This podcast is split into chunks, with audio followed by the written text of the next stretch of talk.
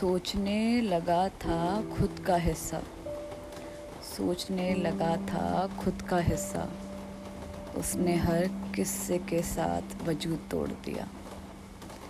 मैं अजरा, और आप सुन रहे हैं द लॉस्ट कॉर्नर कोटि जतन को करे, परे न प्रकृति बीच। कोटि जतन को करे, परे न प्रकृति बीच। नल, बल, जल ऊंचों चढ़े तव नीचों को नीच।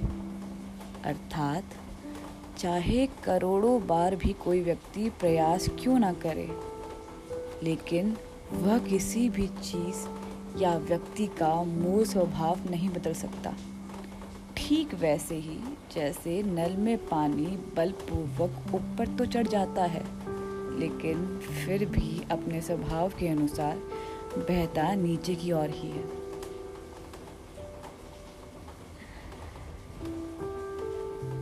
मुझे उम्मीद है कि आप सबको ये बारिश की आवाज़ तो आ रही होगी।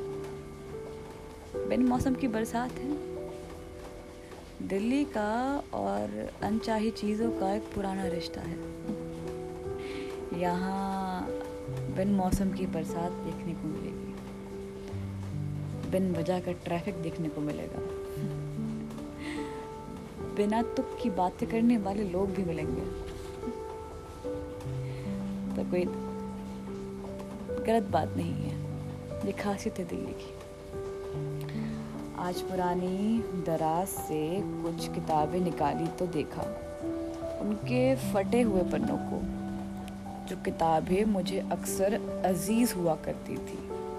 उनका ये हाल, हैरत होनी चाहिए, पर होती नहीं। क्यों? क्यों खुद से चीज़ों को संभालने की उम्मीद नहीं है? नहीं तो वो तीन अरसे पुराने गुलाब के फूल तो अभी उस कांच के मर्तबान में कैद है। मेरे दिल की तरह मुरझाए और बेशक मरे हुए, पर है तो सलामत। चलो, कहने को ही सही, पर है तो तो फिर इन किताबों का ऐसा हशर क्यों? मन भर गया ना? नहीं नहीं तो ऐसा कुछ नहीं है। अच्छा मान भी लो, इतना मुश्किल नहीं झुटलाना। जान भी लो, मन भर गया ना? ठीक वैसे ही जैसे उस बर्थडे वाली ड्रेस को आसानी से किसी और को सौंप दिया। ठीक वैसे ही जैसे नया फ़ोन आते ही पुराना अचानक अप टू डेट नहीं रहा।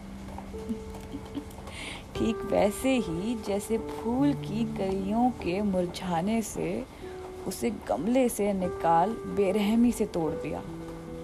और हाँ ठीक वैसे ही जैसे किसी नए दोस्त के आते पुरानों से रिश्ता तोड़ दिया। शायद ऐसा ही होता है ना? मन भर जाता है। वही शक्लों से, वही हरकतों से, वही शक्ल से, जिस्म से, ना जाने किस किस आदत से, रिवायत से, रियासत से, बगावत से, शरारत से मन भर जाता है। और फिर यही होता है लोगों के साथ। एक अरसे तक उन्हें सजाए बैठते हैं। एक अरसे तक उन्हें सजाया जाता है। बड़ी ही कीमती कह के लोगों के सामने इतराया जाता है। कुछ दिन तक बड़े अज़ीज़ फिर घर के किसी कोने में संभाल दिया जाता है और सही वक्त आने पे घर और दिल की खिड़की से धक्के मार के निकाल दिया जाता है। जी हाँ कुछ इतनी ही बेरहमी से रिश्तों को मार दिया जाता है। उम्मीदों को निराश किया जाता है। पुरानी इमारतों को दाह दिया जाता है। किसी पुराने खत को थक के फाड़ दिया जाता है, जब मन भर जाता है। इंसानों का अक्सर मन भर जाता है।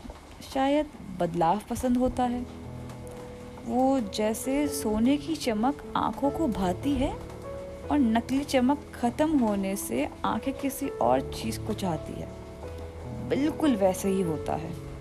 नए लोगों में पुराने लोग जैसे कुछ तो मिलता होगा ना? तभी तो नए लोगों की तरफ़ दिल मरता होगा ना? मन भर गया ना?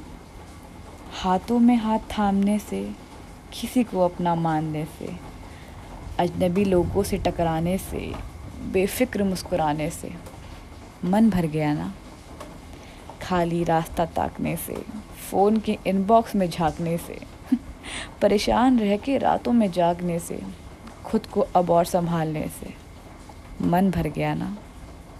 वैसे कहते हैं, लेखक का अभिशाप यह है कि एकांत में भी, चाहे उसके अवधि कितनी भी हो मतलब उसके पास खाली वक्त चाहे कितना भी ज़्यादा हो जाए, वो कभी अकेला या उगता नहीं है उस चीज़ से। कहावत तो पुरानी है, पर समझ अब आ रही है।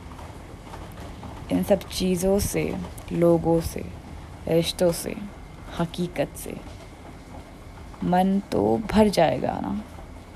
आज नहीं तो कल आपको उठा के पुरानी चीज़ों के पास रख दिया जाएगा। अकेला, तन्हा और सवालों के साथ। सवाल कि हमें क्यों छोड़ा गया? क्यों दिल की दरख्त से निचोड़ा गया? जैसे बिरयानी खाते वक्त इलायची को अक्सर उठा के किनारे कर दिया जाता है ना? वैसे ही कोई ख़ास शख्स आपको अपनी ज़िंदगी से इतने सटीक तरीके से किनारे कर देगा। आज नहीं तो कल। ठीक वैसे ही किनारे कर दिया जाएगा। आप, मैं, हम सब। इसमें कोई दुख नहीं, कोई गिला नहीं, जो इंसान था ही नहीं अपना।